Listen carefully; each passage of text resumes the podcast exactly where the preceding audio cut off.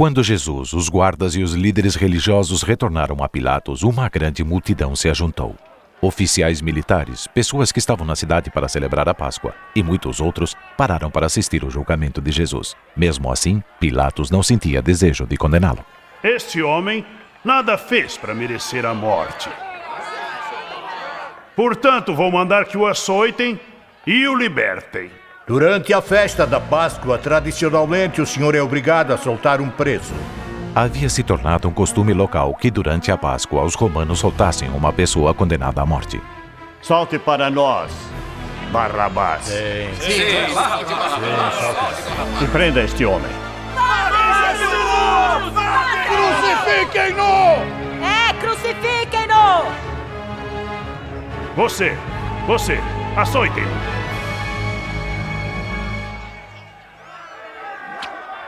A surra violenta que os guardas deram em Jesus não satisfez a crescente fúria da multidão. O que você está esperando, Pilatos? Crucifiquem-no! É, crucifiquem-no! Na multidão de curiosos havia alguns seguidores de Jesus, mas estes estavam perdidos no alvoroço. Por que vocês o atormentam? Ele é Jesus! Soltem-no! Ele é o Messias! Ele não fez nada! Levante-o.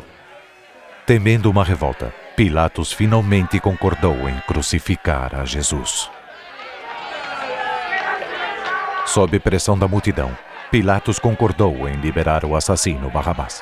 Ao ordenar a crucificação de Jesus, declarou: Sou inocente do sangue deste homem. Sim! Seu sangue sobre nós!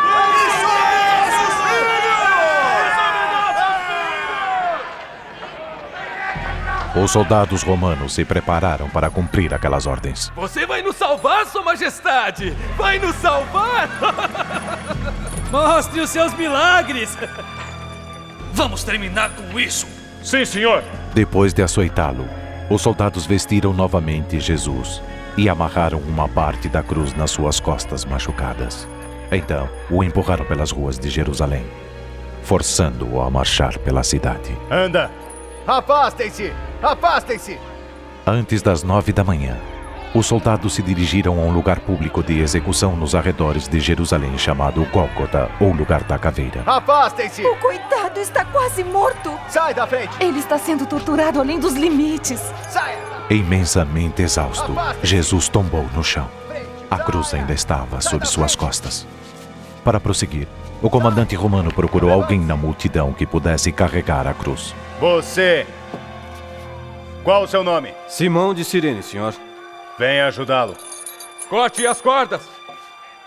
Você, carrega! Vamos! Anda! Sai daí! Vamos! Afaste-se! Vamos! Afastem-se! Enquanto os soldados amarravam a cruz em Simão, muitas mulheres se aproximaram de Jesus. Nós choramos pelo senhor. Beba isto. Beba. Beba, senhor. Mulheres de Jerusalém, não chorem por mim, mas por vocês e pelos seus filhos. Porque se isto tudo é feito quando a lenha está verde, o que será quando estiver seca? Que Deus o ajude. Eu vou orar pelo senhor. Finalmente chegaram até o Gólgota. E ali, uma obra repulsiva começou. Jesus e mais dois criminosos foram despidos. Suas mãos foram pregadas na cruz. Os soldados também colocaram pregos nos seus pés. Levantar! Anda logo com isso!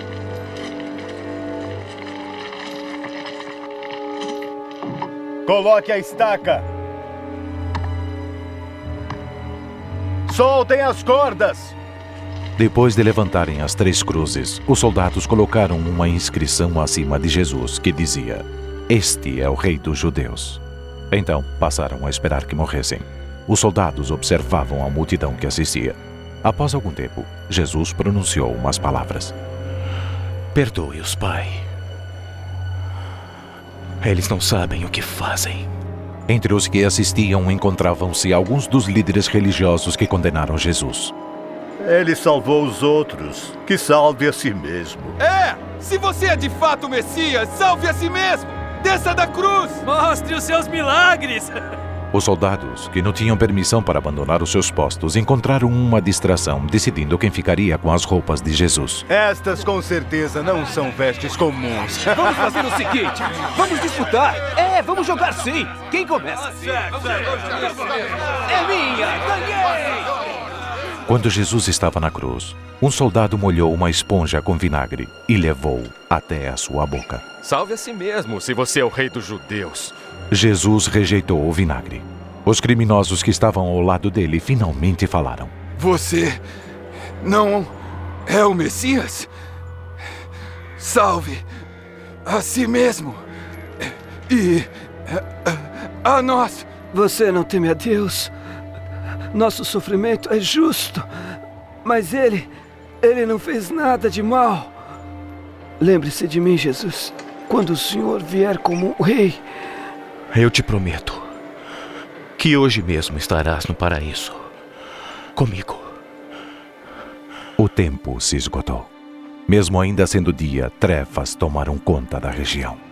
Perto dali, no templo, havia um local conhecido como Santo dos Santos, onde o sumo sacerdote, uma vez por ano, pedia a Deus perdão por todos os pecados do povo.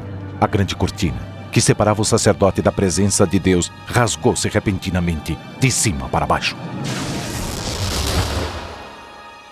Pai, nas tuas mãos, eu entrego meu espírito. O bruto comandante romano já tinha visto muitos morrerem, mas nenhum como este. Louvado seja Deus! De fato, este homem era inocente. Os soldados perfuraram o lado de Jesus com uma lança. Sangue e água saíram do seu corpo, uma prova de que ele realmente estava morto. Algumas vezes os corpos eram deixados pendurados nas cruzes toda noite, mas não durante os feriados importantes. José de Arimateia, um líder religioso que não concordara com a sentença de morte de Jesus, pediu a Pilatos se ele poderia enterrar o corpo de Jesus. Pilatos concordou. José envolveu o corpo de Jesus num lençol de linho e o colocou no seu sepulcro, que nunca havia sido usado, e selou a entrada com uma grande rocha.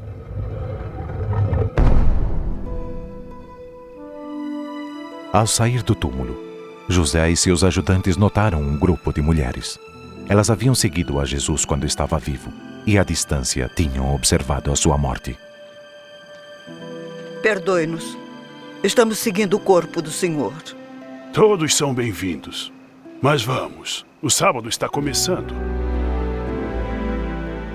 Após saberem onde o túmulo se localizava, as mulheres retornaram até a cidade para preparar perfumes e faixas de linho. Seguindo a tradição, isto seria usado para envolver o corpo de Jesus.